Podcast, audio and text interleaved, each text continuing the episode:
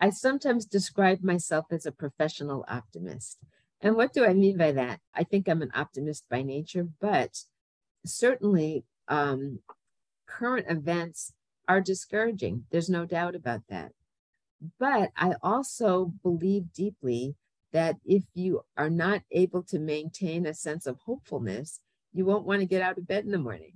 Bryan Stevenson of the Equal Justice Initiative, author of the book Just Mercy, says that injustice prevails when hopelessness persists. If we want to maintain our motivation to take action, we have to maintain a sense of the possibility of change. Hopefulness is all about the possibility of change.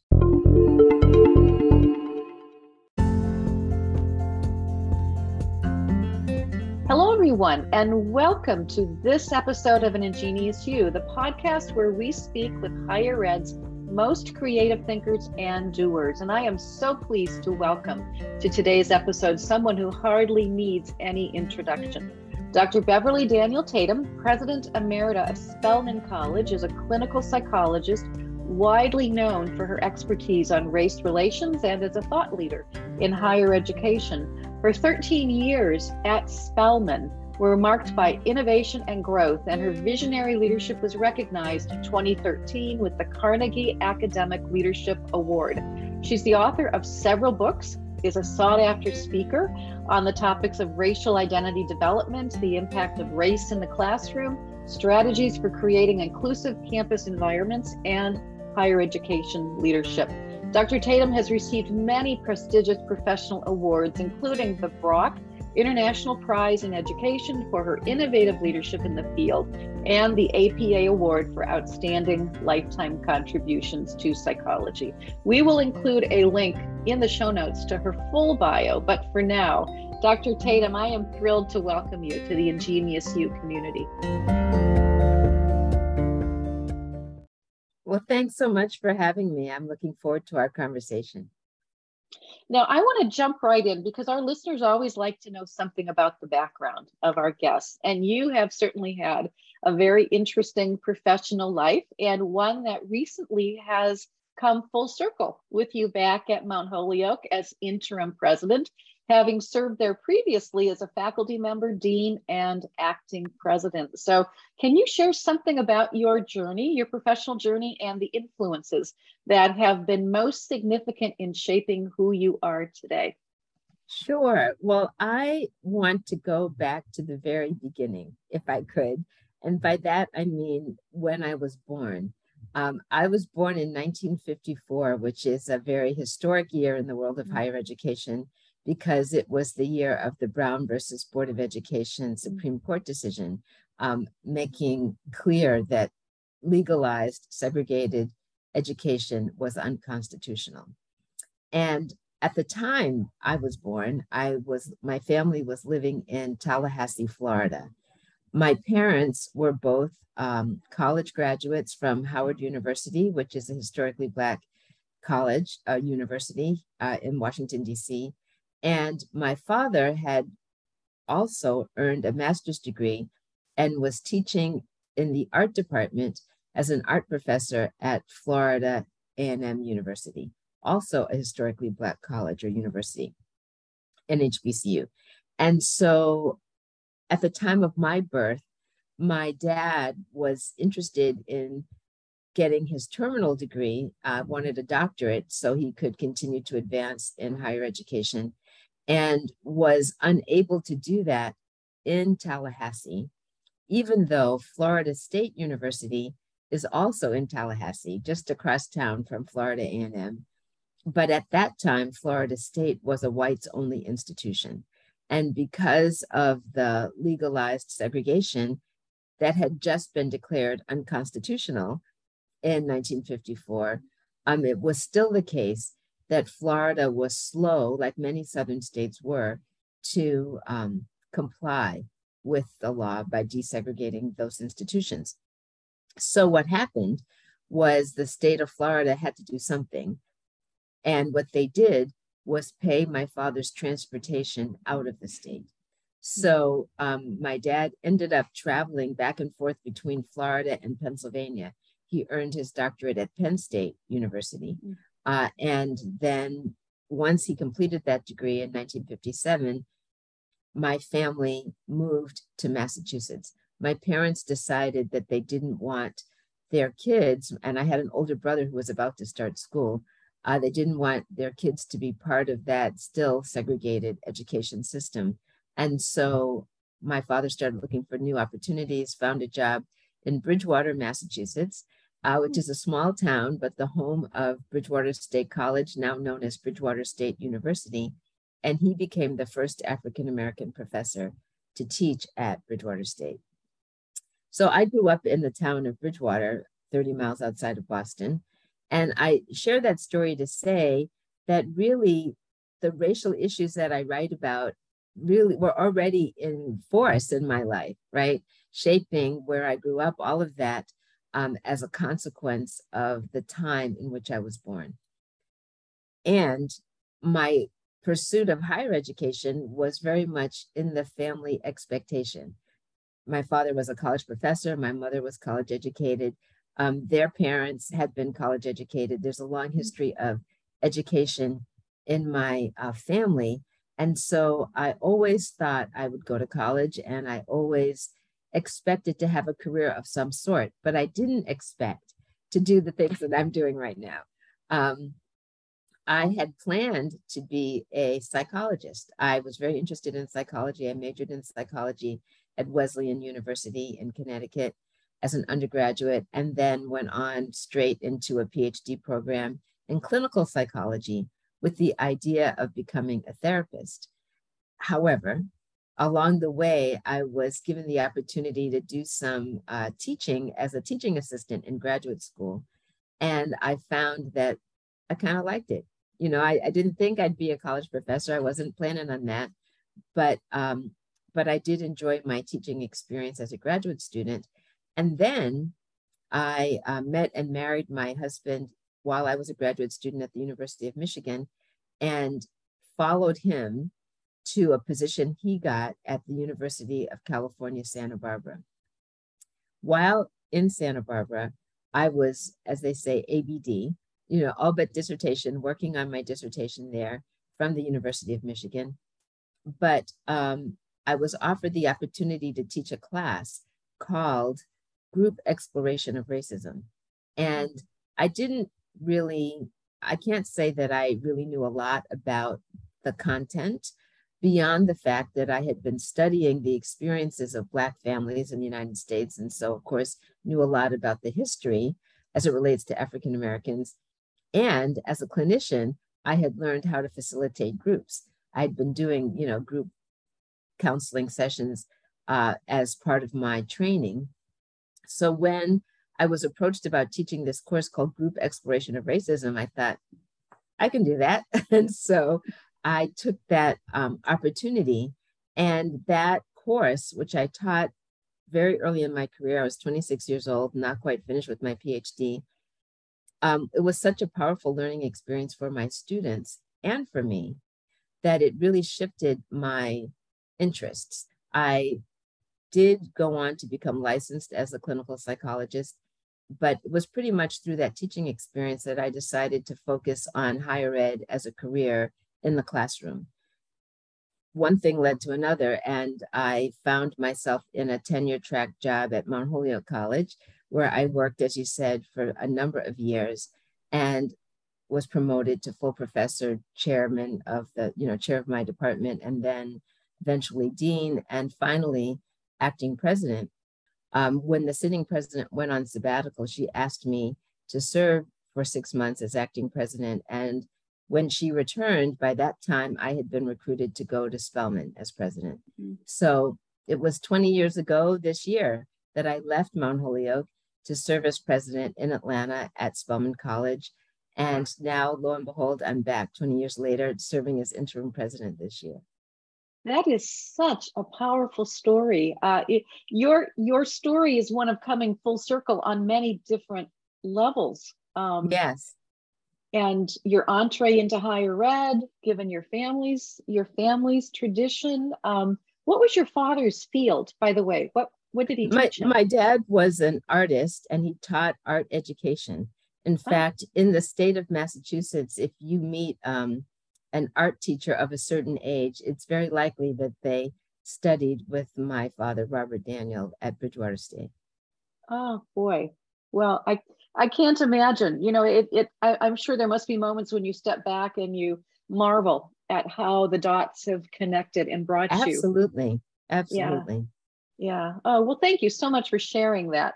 I, I'd like to dig a little bit deeper um, because your, as I said at the outset, your expertise and uh, you are known um, for the work you've done uh, the writing, the speaking, the thought leadership in the area of racial identity development, racial relations, DEI, social justice, among other things. And based on what you've said, it's pretty obvious that your background um, and your preparation, particularly uh, in your field, uh, help to shape and influence your particular perspective and the lens that you you bring um, to looking at these at these areas. And people who know you, um, you've probably heard this before, use the word wise to describe uh, your perspective and the lens that you bring. So, can you say a little bit more about how those things have shaped your perspective on race relations in particular?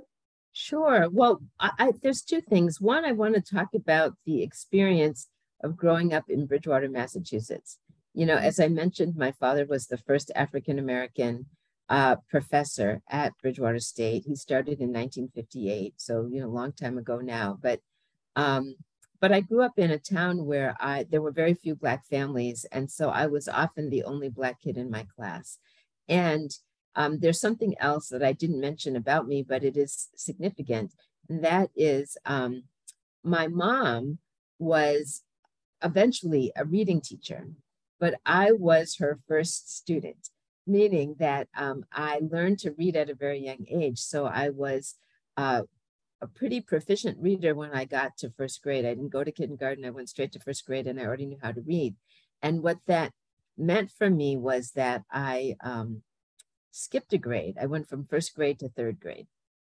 And so I graduated at the age of 16 from high school. And I was often the only Black child in my class, but also often the youngest kid in my class. So I had the um, experience, but yet I had this sort of privileged background of, you know, being in this small town known as Dr. Daniel's daughter, right? You know, and then Mrs. Daniel's daughter, right? In terms of my mom becoming a teacher in the school district. And so I, um, I think I had a lot of insider and outsider experience at the same time. You know, sort of being able to see the world through the lens of an outsider as someone who, in some ways, didn't fit in to the wider community, standing out as uh, different, but at the same time, being an insider because I had all the privilege that was associated with educational um, access and uh, that being a, a, major part of my background. So I think my um, writing about race is informed by both that insider and outsider view, you know, sort of trying to both understand the perspective of the dominant group and also having lived the experience of someone who was viewed through the lens of a minority category.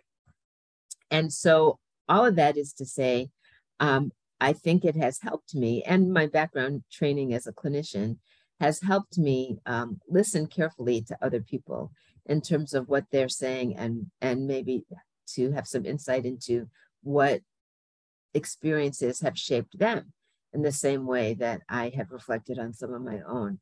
So that's been helpful, but I can't underestimate or un, or overstate. I can't overstate the power of what I learned from my students teaching my course on the psychology of racism, because um, you know I had students write journals and we had a lot of small group discussions and a lot of opportunity to just really hear very important learnings from those students. And I think my writing has been very much informed by what my students have taught me. those influences are evident uh, in your writing. Indeed, I, I, I'm thinking in particular of the book that I would imagine maybe one of the most widely read of all of the books that you have uh, written, and that is the original was 2007. Why are all the Black kids sitting together in the cafeteria? And other conversations about race, which you then went on to revise and update in a 2017 20th anniversary edition. And I have always wanted to ask you uh, where the title comes from and uh, the inspiration for uh, the ideas in the book. And I you've you've given us a good segue into that already, I think. Sure. Well, actually, the first version of the book um, came out in 1997. And I was at the time teaching at Mount Holyoke and um, about to go on sabbatical. So I, I, wrote most of the book while on sabbatical from Mount Holyoke uh, in 1996, and then it was published in 1997. But really, the motivation for writing it had to do with my experience teaching the psychology of racism class and having my students say to me, Why didn't we talk about this in high school? Why didn't we have these conversations in middle school? Why did we have to wait till we were in your class as juniors or seniors in college to have these meaningful conversations about this very important social issue? And I had been asking that question myself. And what I discovered was that there were a lot of teachers who said, K through 12 teachers, who said, we just don't know how to have these conversations. We are hesitant to go down that path because we don't know how to facilitate the conversations or don't want to cause conflict. There was a lot of anxiety about that. And I decided that it would be good for me to do workshops for educators to try to help them um, learn some of the things that I was learning and had learned and was writing about relative to understanding student identity development, how that plays itself out in the classroom, how those conversations can be shaped to facilitate positive development. And because those workshops were very popular, I found myself doing more and more of them to the point where I was wearing myself out. And so I thought, if you could write some of it down, you know, if you could put it in a book, people could read it, you wouldn't have to go do those workshops. Um, what I learned, of course, was after I wrote it down that they still wanted you to come and do the workshop. but um, but the title just came to me. I mean, I I actually had been doing all these workshops, as I said, and one of the workshops I had done was in a school district out in Illinois. And at the time that I was doing the workshop, I had a cold and probably should have stayed home, but was determined to fulfill my commitment and uh, talked all day. And at the end of the day, had laryngitis. And so came home voiceless. But um, right around that time, in my voiceless state, I decided to participate in a retreat. I had been taking classes in my little of my spare time, but in my spare time, I'd been taking classes at Hartford Seminary, and I had learned about um, a retreat center where there was going to be a silent retreat. And I thought, I'd like to experience a silent retreat. And I've got laryngitis, I can't talk anyway. Um, and so I went on this silent retreat. And while I was on retreat, I was, of course, reflecting and journaling and doing the things you do on a retreat like that. And the idea of the book just came to me. And the title, Why Are All the Black Kids Sitting Together in the Cafeteria, was inspired by the fact that this was a question that I was often asked when I was doing those workshops in school districts that were multiracial, um, it was inevitable that somebody at the school would ask, why are all the Black kids sitting together in the cafeteria? And often that question was asked in a way to suggest that they wish they could make them stop. Like, you know, is this a problem? Why are they doing that? And I wanted to not only answer that question, but other questions that people had related to an understanding of adolescent racial identity and um, the ways in which racism impacts all of us and how we think about ourselves and each other. You, you're not only wise, you're also divinely inspired. I think, in terms of how the title came about. I, you know what, just a follow up question, you know, in terms of having been asked that question so many times, what, what is your thinking about what's behind that question? Because oftentimes when you hear that question, you think that somebody thinks there must be something wrong. Yes. Well, yeah. often um, in my experience, often the question was being asked in the context of a school that had been uh, maybe participating in a school desegregation effort. Um, maybe, for example, there are a number of um, schools in the greater Boston area, suburban communities that participate in what's called the METCO program.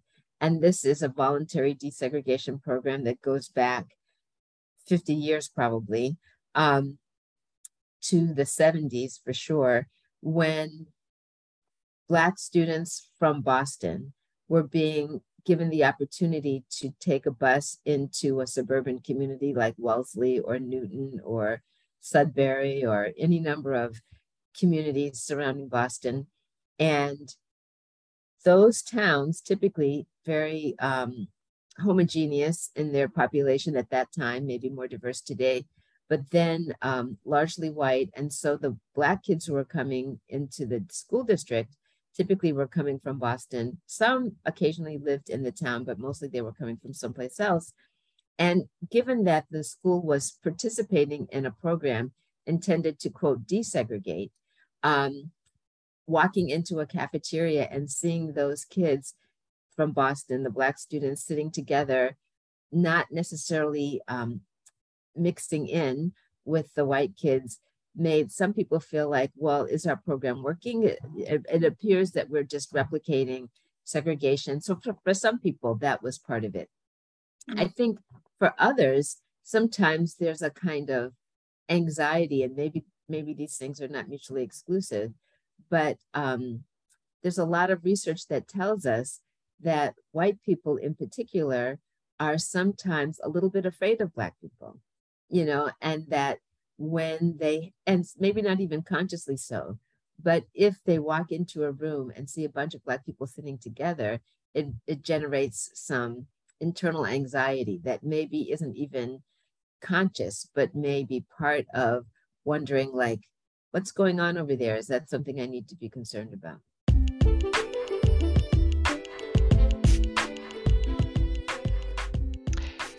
These are difficult days for higher education. Even before the pandemic, higher education was in a free fall. Colleges are closing or merging at an ever increasing rate. Leaders are facing challenges from every direction. No wonder so many experts are calling for a new kind of leadership. The Bay Path University Doctorate in Educational Leadership, with a concentration in higher education and organizational studies, was created for just this time and purpose. We asked seasoned leaders for their input and then designed the program in response. The EDD program prepares students to become self aware, effective, adaptive leaders who know exactly how to leverage their institution's strengths and potential to create lasting change and enduring success. All coursework is online, and students receive an abundance of personalized support from peers and from our expert faculty and through the dissertation and practice, you will learn how to plan and implement a change process to address a real organizational problem. If you want to become a catalyst for change in higher education and have an impact, take the next step by visiting our website at baypath.edu/edd.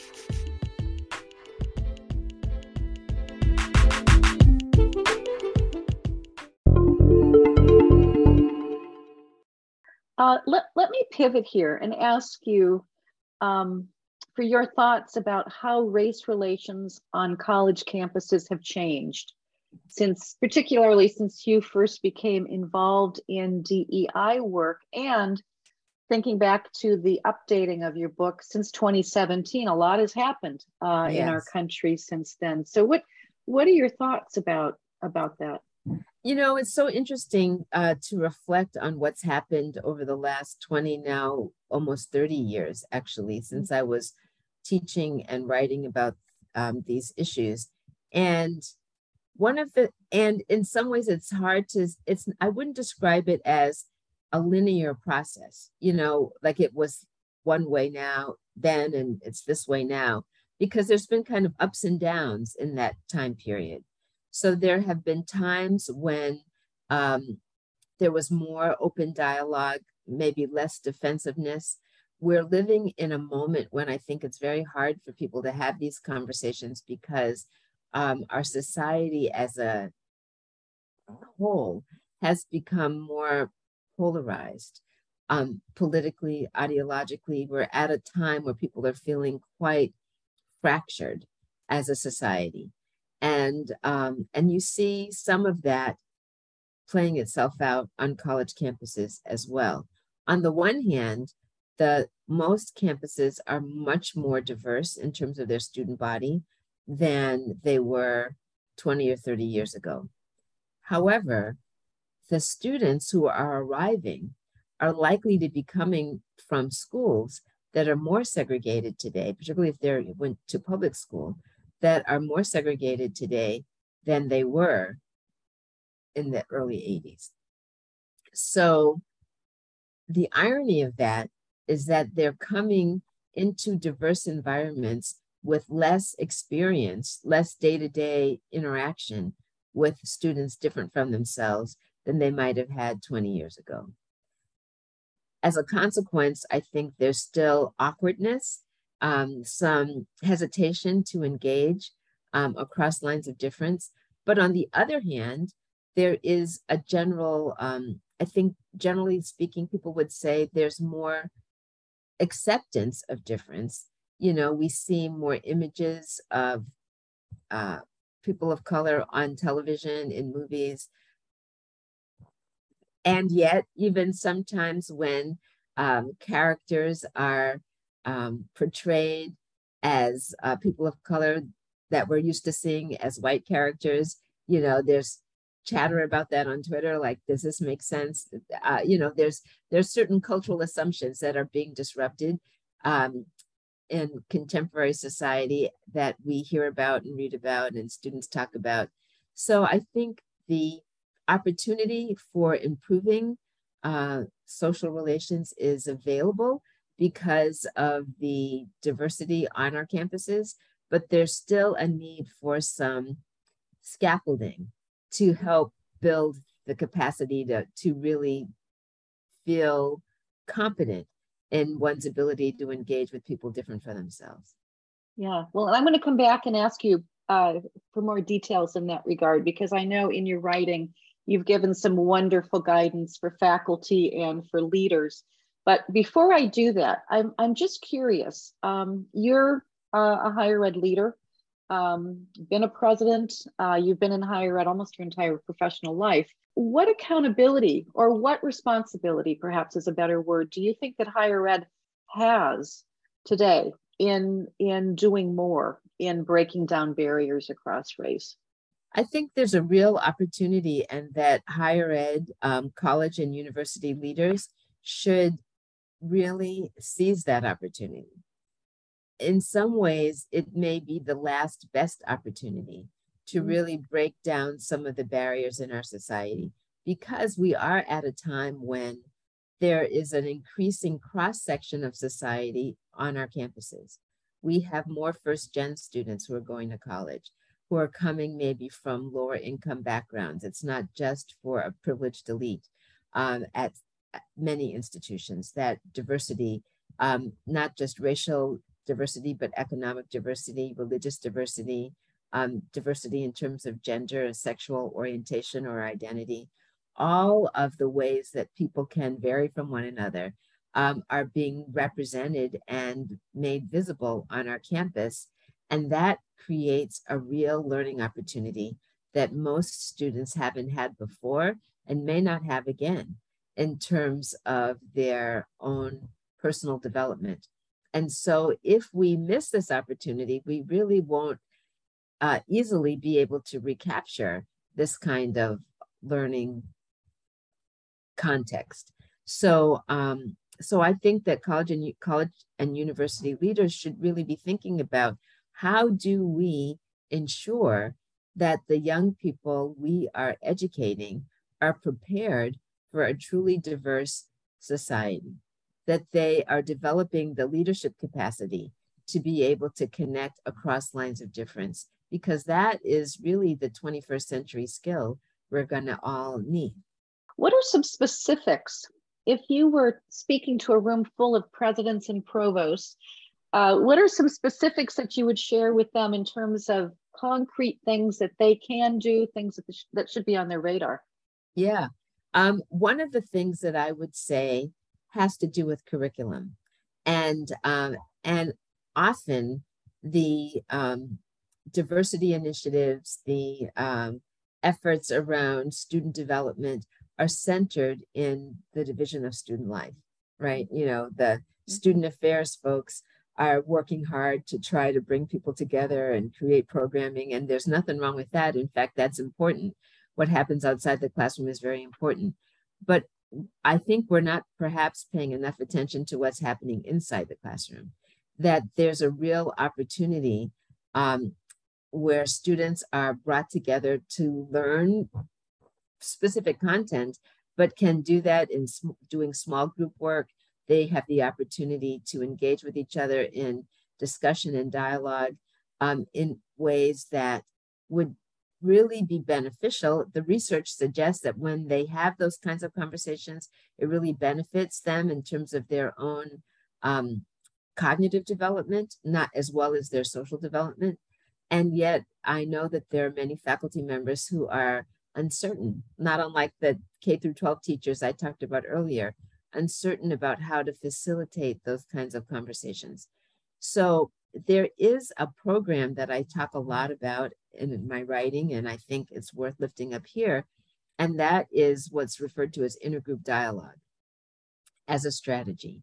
Um, the University of Michigan is perhaps best known as the um, birthplace of intergroup dialogue programs where students were brought together across lines of difference very intentionally, given the opportunity in a structured classroom setting to talk about important social issues across lines of difference over the period of eight weeks, sometimes longer, and get credit for that and have those conversations facilitated by faculty members, by uh, graduate student teaching assistants, and increasingly undergraduates themselves are learning how to be facilitators um, so that that's a real skill they can take with them when they leave the university. But the intergroup dialogue programs that have been put into place at Michigan have spread to other places. I am coming to you from Mount Holyoke, where we have a fledgling intergroup dialogue program. We hope to enhance it, build it out. Um, the University of Massachusetts, just up the road, has a very well-developed intergroup dialogue program under the umbrella of its uh, School of Education social justice curriculum. There are um, institutions across the country that are building this kind of curricular intervention into their credit-bearing programs. And I think it is a really um, wonderful way to deepen students' understanding of the social context in which they're living and the ways in which they have the opportunity to build bridges themselves as um, as they learn more and more. Is is there anything else in terms of the role of faculty? Because you know, particularly on a commuter campus, um, the faculty member is oftentimes the main point of contact that students have when they come to the campus. They they oftentimes it, it's from the parking lot to the classroom back to the parking lot or the bus stop and yes I, i'm not sure faculty always realize just how critical their presence is um, so is, is, there anything else that you yes, would recommend absolutely and i want to take this opportunity to plug a new book um, that i have just finished reading and that i highly recommend and the title of the book is belonging um, belonging subtitle is The Science of Creating Connections and Bridging Divides.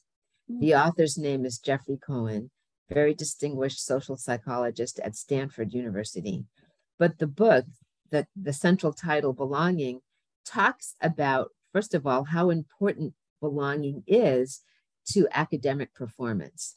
right? Mm-hmm. We know that students are much more likely to persist to graduation if they feel like they belong in a learning environment, if they feel like this is a place that is affirming to me. And um, what I really appreciate about uh, Professor Cohen's book is that it's full of examples of small things that faculty members can do to strengthen a student's sense of belonging and self confidence in the learning environment. He talks about, um, Geoff Cohen writes about what he calls the three T's tailored, targeted, and timely. And what he means by that is, is that a tailored intervention that is targeted to the right person and occurs at the right time can completely change the trajectory of that student's learning experience. For example, when you get your first paper back from that English composition class or whatever it might be, maybe it's the first lab report in your organic chemistry class, you know, something that is high stakes for you, something that you care about, and yet maybe you didn't perform so well. So you get that paper back and it's covered with red marks. That could be a moment of despair. It could be a moment where you say to yourself, I don't belong in this major. I don't belong in this class. Maybe I don't belong at this school. But let's imagine that the faculty member who graded that paper wrote at the top of it, I know you have what it takes to be successful. I have given you a lot of feedback here because I want you to be able to really understand the content because I know you can do it. The student who gets that paper back is still going to be dismayed, maybe by the low grade or all the red marks, but fundamentally, they're going to hear this professor believes in me. This professor has given me all these red marks because they think I'm worth the effort. I can do this. And that maybe it took two minutes longer to write that sentence than what that professor might otherwise have done. But those two minutes are going to turn into a very motivated student who's going to be working much harder to deliver so as to not let that professor's faith in them be for naught. If you had a magic wand, I'm going to ask you to imagine here for a moment. Um, you and you could do anything to educate students to be more critically conscious and equity minded. Where would you start? Uh, what what would you do? You know, if I had a magic wand, I think what I would do would be deepen all of our students' understanding of US history, maybe world history, but thinking specifically about the United States. I think that the fact that our students are so, generally speaking, um, the word that comes to mind is misinformed, but it's not even misinformed. I think it's just uninformed. Uh, so uninformed about the history of our nation and how it came to be. And I am troubled by the current push to limit the history that is being taught in states across the nation because we know that um, a lot of the inequities in our society have their roots in that history. If you don't know that history, you don't understand that. And if you don't understand that, then you're likely to um, have a faulty explanation for why things are the way they are. It might be an explanation like, you know, that student isn't doing well in school because they don't care about their education, not knowing the history of the struggle for education hmm. within that student's community and that student's family, perhaps, not knowing the ways in which even something like Social Security was shaped and applied in ways that benefited, for example, white communities and disenfranchised um, particularly African American workers in the South.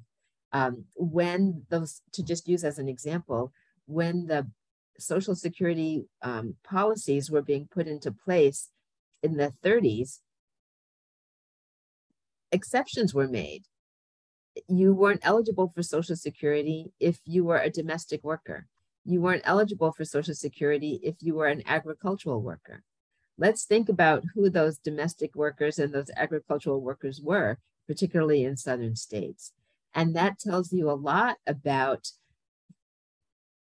one source of the economic disparities we see today.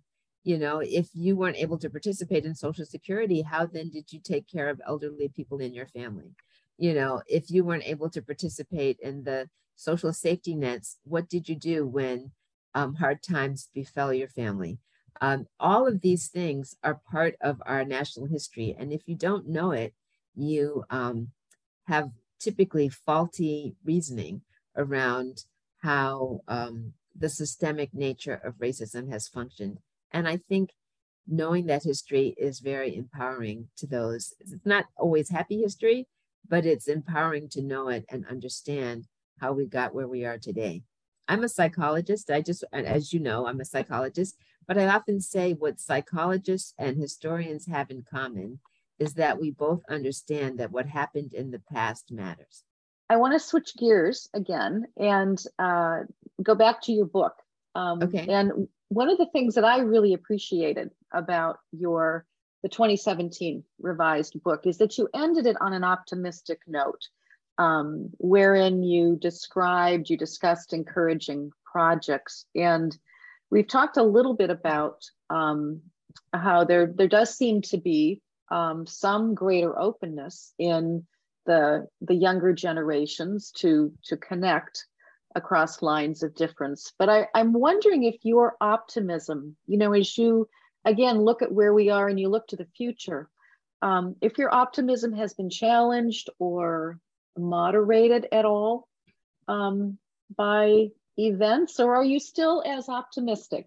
Well, let me say this about my optimism and that excuse me i i sometimes describe myself as a professional optimist. And what do i mean by that? I, I you know i think i'm an optimist by nature but certainly um, current events are discouraging. There's no doubt about that but i also believe deeply that if you are not able to maintain a sense of hopefulness you won't want to get out of bed in the morning right mm-hmm. you know um, Bryan Stevenson of the Equal Justice Initiative, author of the book Just Mercy, says that injustice prevails when hopelessness persists, right? So if we want to maintain our motivation to take action, we have to maintain a sense of the possibility of change, right? Hopefulness is all about the possibility of change. And if we believe change is possible, then we will take action to try to make it happen. If we have given up on that possibility, then, you know, then we become passive and just sit by the wayside and watch, right? So I think it's important to maintain that sense of possibility. And I work at it. I often describe um, hope as a discipline, which means that it's important to look for signs of progress. Uh, the last chapter in the 2017 version of my book refers is titled "Signs, Sites, um, Signs of Hope, Sites of Progress." Right? Um, where do we see people coming together, working together toward the common good? Where do we see signs that change is taking place? And if we are paying attention, we will find those signs. They're in every community. Um, it may not make the front page of the newspaper, so you have to kind of dig it out and lift it up. Um, I think that, uh, as we know, people often say, if it bleeds, it leads, right? The bad news is the story that gets the attention. But when people are working cooperatively together across lines of difference to bring about change in their community, that story doesn't always make front page headlines, but if we pay attention and amplify those stories, we will see that um, there are folks committed to increasing uh, the possibility for all of us to thrive together. I like that a lot. Practicing the discipline or learning the discipline of hope. Yeah. Um, which is something we can all do. So absolutely. Yeah. So thank you for that. So now we're we've come to the end of our time. We have a signature question that we'd like to ask of all of our guests. And so I'm going to ask you, as you look to the future of higher education more broadly, what is top of mind for you? What do you think needs to be on uh, everyone's radar and what's on your radar? Well, I think what needs to be on all of our radar is um, the question of affordability, right? We know that there are lots of young people who want an education, would benefit from an education, and we need to have educated. We collectively, as a society, need the next generation to be well educated in order for them to take their place as leaders, as problem solvers in our community. And yet, um, the cost of education, as it is currently structured as a private good um, that people pay for themselves for the most part, um, Pell Grants and student loans notwithstanding, um, means that not everyone who would benefit and be able to contribute as a result of education is going to have access to it. I'm aware that in other countries, European countries, for example, um, a lot of them offer higher education for free. Um, and why is it that we don't do that in the United States? I think it's really about our society needing to make a decision about whether we are willing to make the investment we need to make in the future as represented by this next generation and the generations coming behind them of students. There's plenty of talent, but not all of those talented folks have the resources they need to be able to um, access the education that we provide. And that's going to be a problem for all of us. Mm. Indeed, and that's a that's a, a very good note to to end on. So, is there anything I didn't ask you that you were hoping I would ask you, or that you would like to to add as an ending ending? Well, I, I, simply want to thank you uh, for this podcast, this opportunity to share some ideas and some conversation with you. It's been an honor to be uh, part of your series. So, thank you.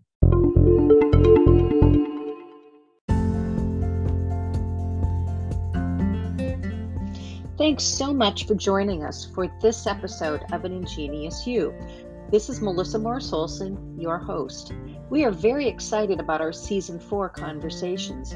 I encourage you to subscribe wherever you get your podcasts so you don't miss out on a single episode. And if you like what you hear, be sure to rate us and let your friends and colleagues know so that they too can join the Ingenious You community. I invite you to visit our website for the Center for Higher Education, Leadership, and Innovative Practice at baypath.edu slash CHELIP, C-H-E-L-I-P where you will find information about our monthly free leading edge thinking and higher education webinars, as well as our just launched YouTube channel, where you'll find full video interviews with our most highly rated conversations from previous seasons. And while on this site, you can subscribe so you don't miss out on the release of new content and upcoming webinars. That's all for now. Thanks so very much for listening.